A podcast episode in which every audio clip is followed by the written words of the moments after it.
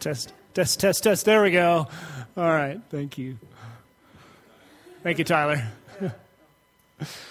All right. Well, uh, just before we before we jump into the message, uh, there are a lot of.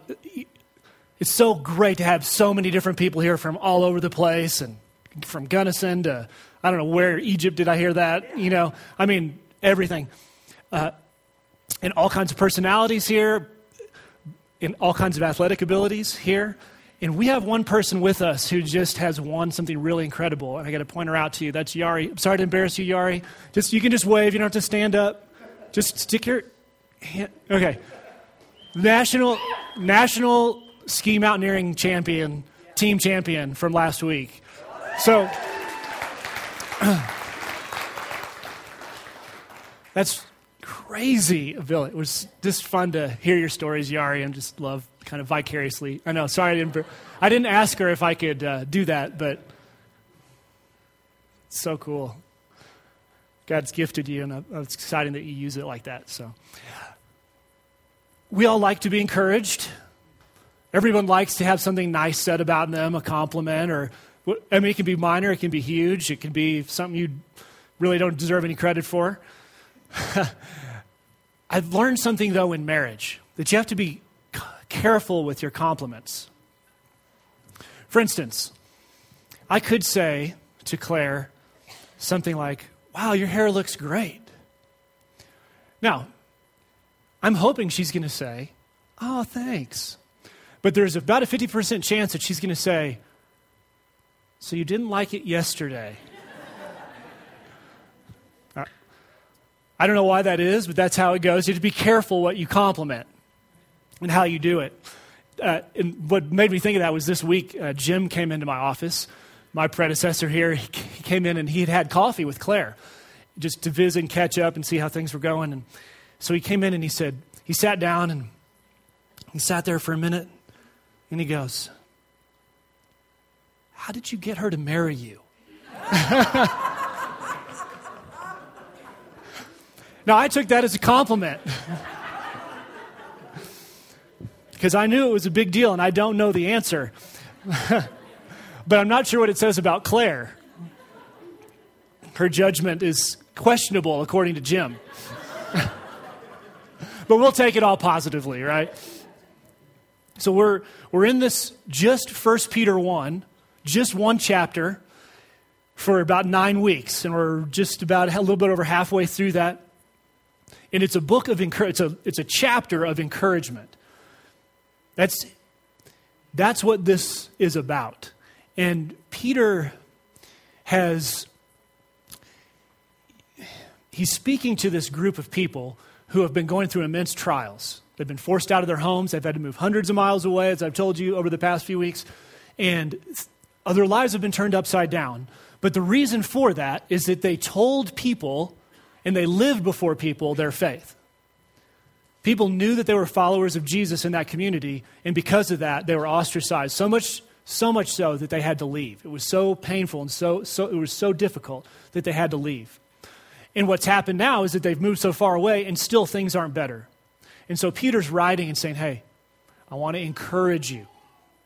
And he's gone through this process in these first few verses that I want to quickly run you through so that you can hear exactly what his argument is to say you can be encouraged. And the first thing he does, first verses 1 and 2, is he says that regardless of your trials, you can have complete peace. Uh, the peace of Jesus Christ can be with you regardless of the trials that you're facing. That's the first thing that he says to them. And the second thing in, in verse 3 and 4 and 5, he says, You can have security in any situation that you are facing. Whatever and however hard it gets, you can have security. And he says, the reason, one of the reasons for that is that you have been spiritually reborn into God's family. You've been born again into his family, and brought into that place with him. He is the only good father, and he is now your father if you are following Jesus. And then in verse 6 and 7, which Al spoke to us about wonderfully last week, he says, You're going through these trials, but they're for a good reason. They're for your betterment, They're for you, and they're also to bring glory to God. Whatever you're going through, this struggle that you're going through is to bring glory to God and for you to, to be um, refined, as he says, refined like gold is refined in a fire. So he's building this argument for them. And then we get to verses 8 and 9 today. And it's almost as if Peter turns a corner and he is observing them. He's been telling them who they are and why, but he looks at them and he says, The reason that you've been successful so far is because of this. And that's what we're going to talk about. It's really in verse 8. Let's read that together. Verse 8. Though you've been through all these trials, all these things are happening to you that are very difficult, and though you have not seen him, you love him. Though you do not now see him, you believe in him and rejoice with a joy that is inexpressible and filled with glory. And Chris, I, earlier in the week, I told Chris that I was going to do verses 8 and 9. And the more I worked on it this week, I just had to shrink it up to verse 8. So we're just going to stop there. Verse 8 Though you have not seen him, this is what Peter's seeing. This is how you have been successful. Though you have not seen him, you love him. Though you do not now see him, you believe in him and rejoice with a joy that is inexpressible and filled with glory.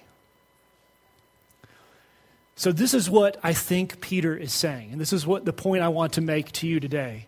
When he looked at them, he was saying, You are making it through your trials, these trials, because of your faith in Jesus. You are making it through these things because of your faith in Jesus. And he describes that faith three, mainly three things, and we're going to look at these today. He's, he says, You've kept your eyes on Jesus. One part, aspect of this faith is that you've kept your eyes on Jesus. And by faith, you love Jesus. You kept your eyes on him by faith. By faith, you love him. And third, by faith, you rejoice. So we're going to unpack that in the next few minutes. But before we do that, what I want to do is, is say that uh, trials were certainly not something uh, limited to people in the first century. Now, these people were facing persecution because they had said, Hey, I'm a Christian. And because of that, in their religious context, they were ostracized.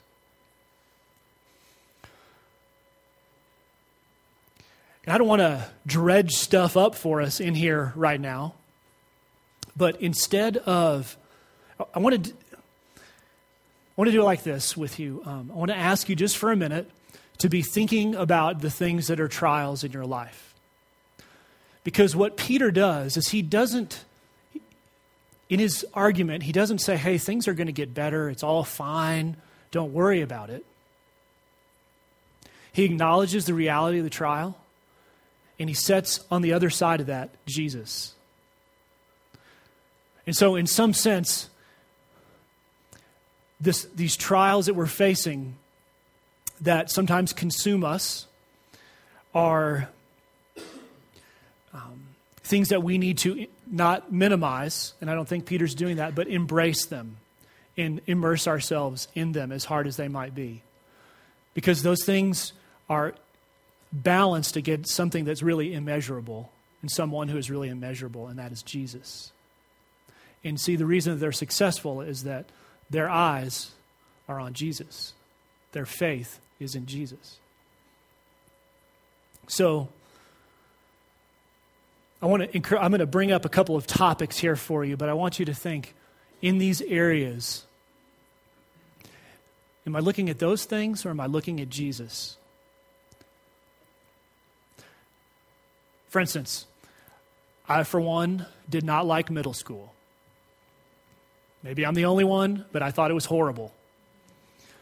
Every day was this challenge that I went through of just who am I? What do people think? Am I going to get persecuted today just for, you know, because I have one hair out of place? You know, middle school is hard. And I admire you guys just for making it through. Especially, though, if you're wrestling with your faith, with following Jesus. If you make decisions that reflect your faith, that's automatically setting yourself outside of everybody else. And anytime you do that in junior high, when you set yourself apart, you're going to get it. And that's why I think this is an important message. Relationships that we're in that are trials for us could be boyfriend, girlfriend, marriage, parent, child, child, parent. Our valley is full of extreme people who live on the edge, so we are more likely to face addictions and things that make decisions that push us to succeed or to um, do things that uh, are of a greater make a greater experience, and they and they sometimes become a um, an incredible trial for us. Things like health or work, what my job is going to do, what's going to happen to me, finances, so many different things. And I know that what I would like to do, like I said, is just bring those up in our minds and ask you as, as we walk through this passage to um, have those and embrace those, but look to Jesus. So I'm not coming to you saying, hey, if you just look to Jesus, everything's going to be great. That, that's not what I'm saying. Peter doesn't say that either. Jesus isn't a Santa Claus or snake oil that you just get this thing and everything gets better. That's the reason for the message that Peter's writing. Things aren't necessarily going to be better. But he is saying that when we look to Jesus, there is something possible that is not um, a reality and not possible in any other way in dealing with our trials. And I hope I can unfold that a little bit to you. If you're not a believer and you're thinking, okay, look to Jesus, what does that mean? You know what you're talking about. That's okay. Just listen and, and follow along with how these people in the first century were dealing with these troubles. Just think about it. Okay, so the main point, they're making this they're making it through these trials, Peter says to them, because of their faith. And three things about it. You kept your eyes on Jesus through faith. Through faith you loved Jesus, and through faith you rejoice in him. So let's talk about keeping the, what it was to keep their eyes on Jesus and what it would be for us. In verse 8, it says, Though you have not seen him, you love him. Though you do not now see him, you believe in him. He starts, the, he starts that passage with the word though. He's acknowledging that there's some kind of contrast, some kind of paradox here. Things are really hard for you. And though that is happening, you still keep you still see Jesus. You have not seen him physically, but your eyes are on him. The eyes of your heart are on Christ. Now, we take comfort in things that we can see. We like the things that we can see. We find solutions knowing that this relationship is here, or this resource is here, this material resource, or this hope, or this some kind of future that I know is going to pan out we put our, our focus on those things. But Peter unfolds this a little bit more for us and he says, All right, you didn't see him, you didn't know him personally, and you don't see him now. And he, what he's doing is he's saying that there is this hope unfolding for the future. It's, he leaves off the third one. You will see him there's a little progression at the beginning of verse 8. Though things are really hard for him, and though you haven't seen him, and though you don't see him now, you will see him. And so he's laying this hope out. He just doesn't say it, he's getting them to look forward to that because faith looks forward. So he, he shows this temporal progression that these people are going through. And there's something that I've noticed especially in sports, or maybe even, I guess, mountain biking in particular, when you focus on something, especially when you're moving quickly, you go towards that thing. right? So if you're ever being trained, people say, don't look at the thing you want to not hit. Don't look at the tree or the big boulder in the trail, but look up ahead where you want to go. See, we, we go towards the thing that we're looking at. And he's saying, people, you are successful. Though you haven't seen him, the eyes of your heart are on Jesus. They're looking at him, and the obstacles are coming, but their eyes are on Jesus. And this helps them to be successful. Uh, Mark Driscoll, he's a pretty famous preacher. He says that people, we have these functional saviors. These are things that we look at that help us, or we think are going to help us get over the next problem. Like I said before, relationships, success, our skill, the next thing that's coming for us. But what Peter says is let's take our eyes off the trial. Let's take our eyes off the things. You have taken your eyes off the trial. You've taken your eyes off the things of this earth, and you're looking with the eyes of your heart at Jesus. And because of that, you're successfully moving through the hardest times in your life.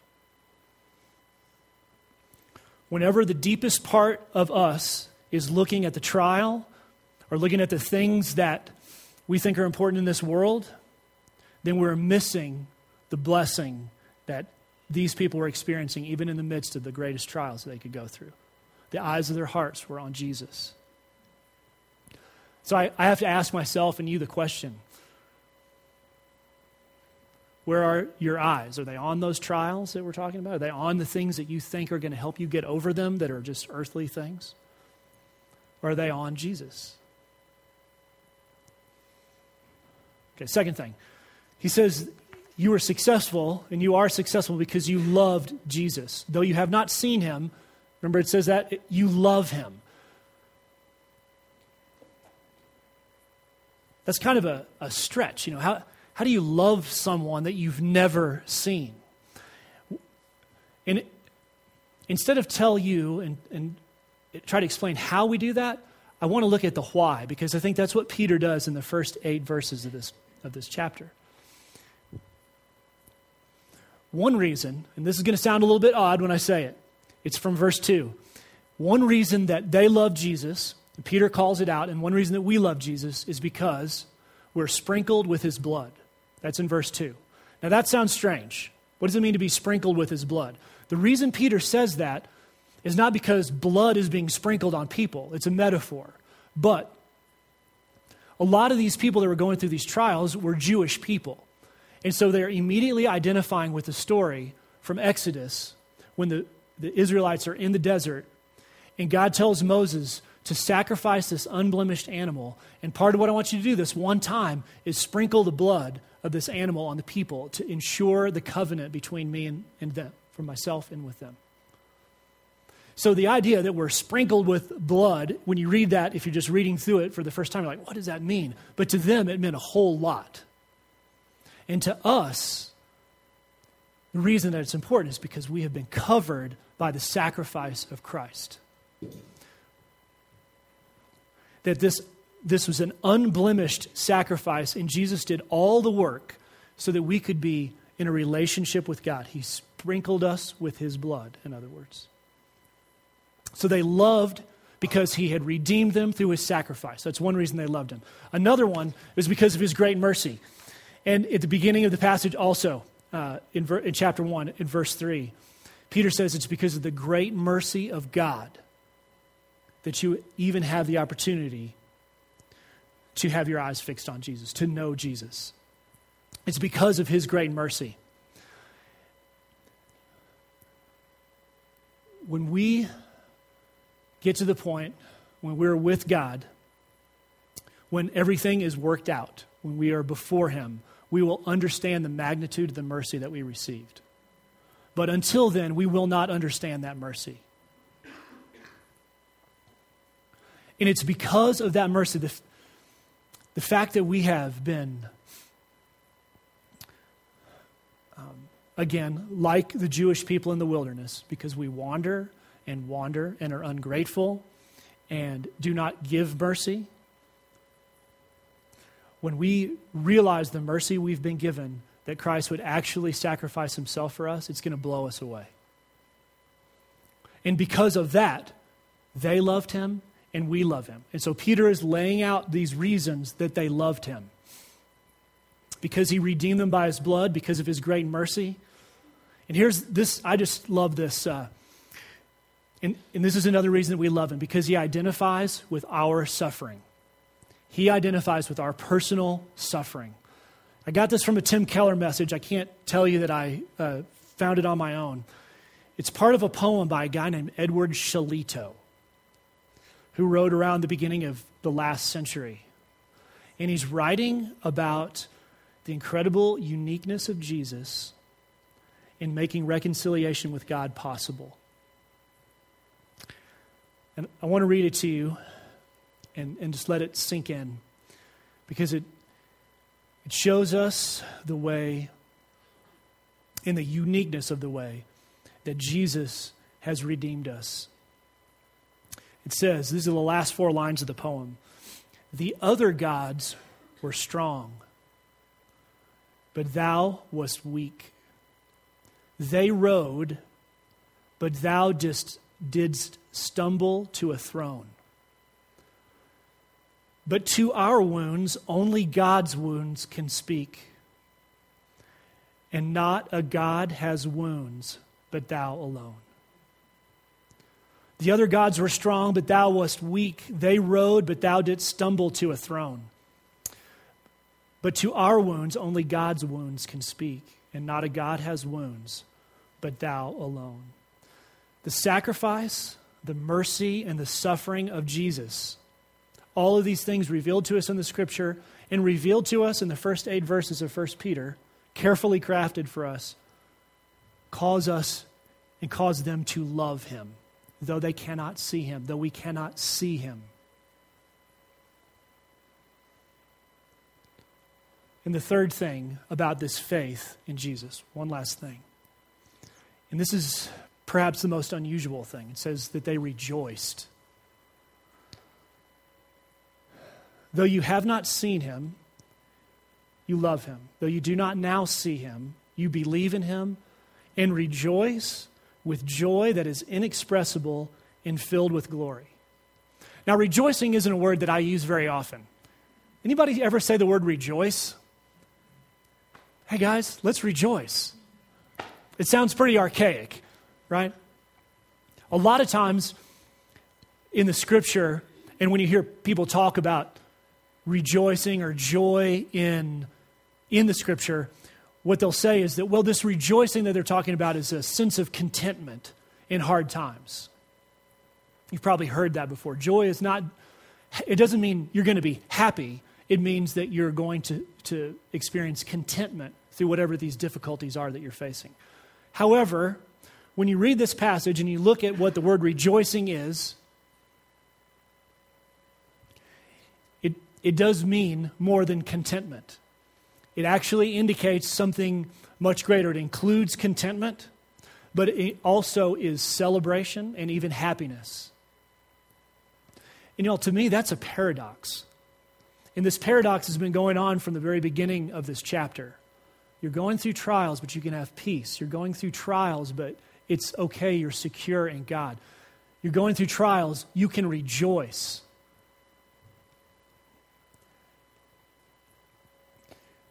I was, when I was first studying the passage, I was envisioning this like a big seesaw, like a really big one with a huge plank on it, really heavy plank. And I was envisioning, you know, suffering on this side and rejoicing on this side. And somehow, Peter was saying, you got to walk out on this plank until you get to that, that fulcrum, and you got to stand there and balance this thing between suffering and rejoicing. You know, and it's a real heavy. I don't know if you've ever been on something really big like that, but it, it starts to go one way and you've got to really overcompensate and you're just going back and forth. But the more I spend time in it, he, he doesn't say, oh, you know, minimize both of these things. Just kind of be content and don't, don't worry about the trial. You know, it's going to pass. Well, I think what he's saying is that is it's not about a, a seesaw. It's about being immersed completely in both of these places. Acknowledge Go all in to the struggle that you're facing. Don't minimize it. Be there. Accept it. It is refining you, and it is going to bring glory to God. At the same time, you can rejoice. Now, that's, that's the strange thing. A, a person who doesn't know Christ could say, you know, I went through this trial and I'm happy because it, ref- it made me better.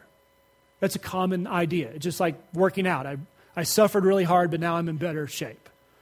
Right? Everybody gets that. So there's a sense of even elation or joy in going through a hard time for people who don't know Christ. But here's where Peter turns the corner, and you probably noticed when I read it. He says, You rejoice with a joy that is inexpressible. Now, in other words, this joy is so great because you know, in our, your, because of your faith in Jesus, that you can't even find words for it.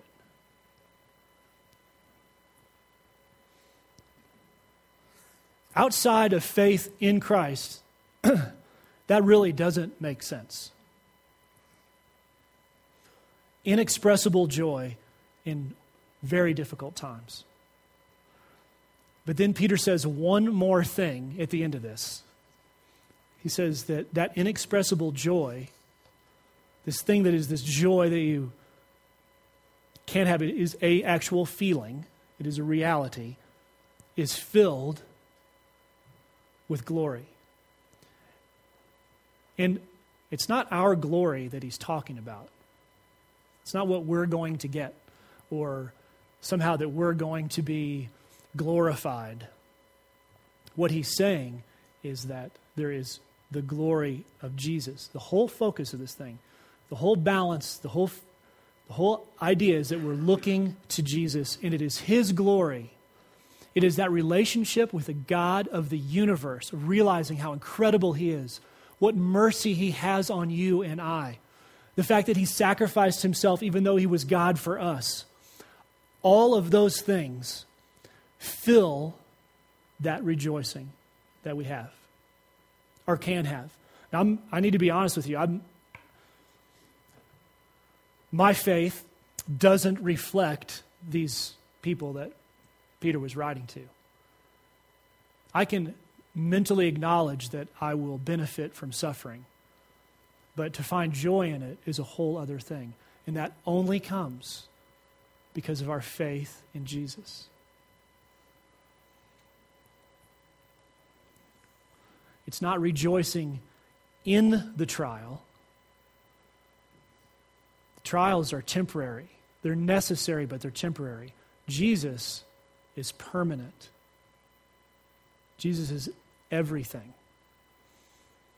So, Peter says to these people, you're successful in moving through this because your eyes are on Jesus, because you love Jesus through faith, and because you rejoice. That helps you to be successful. I want to, I want to leave you with just two,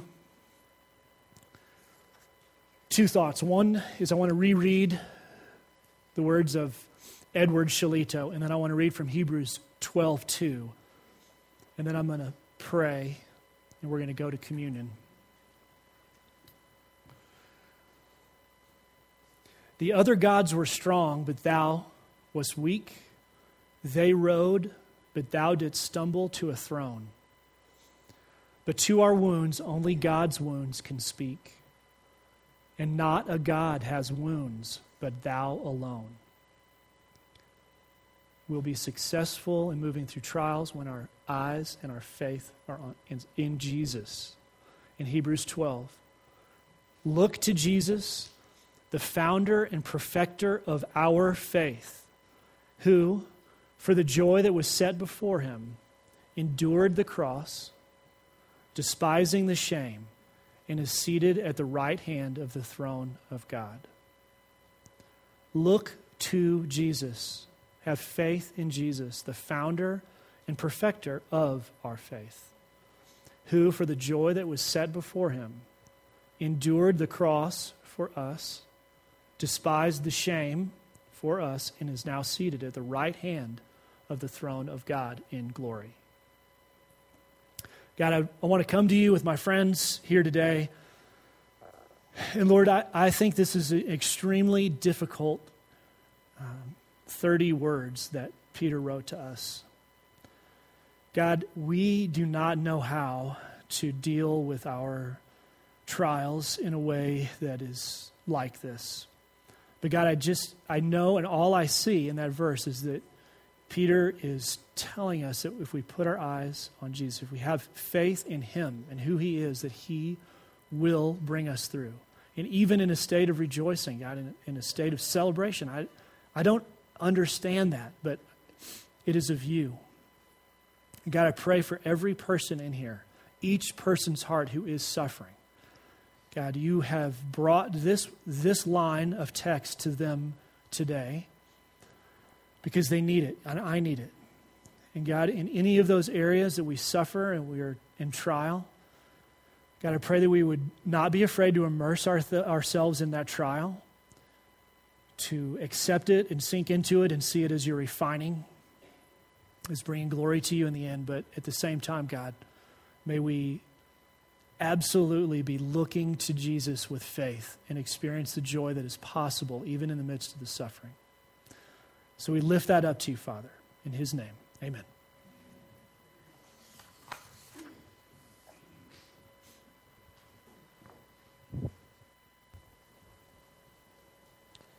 It's a great message. Great message this morning. Thank you, Scott. We're going to go to communion now. Um, Scott talked about the rituals in the Old Testament and the sprinkling of the blood. Blood represents life. And these rituals of atonement involving the blood of animals was to give us life. Okay, and part of the job of the priests were to sprinkle the blood on the altar to cover our sins. One of the offices that Jesus took up was as priest. And he was the priest because he went to the cross and he became the sacrifice and poured out his blood for our sins. He is the perfect lamb. And through faith in that, we acknowledge his saving grace. We also acknowledge him doing what he did on behalf of our sins.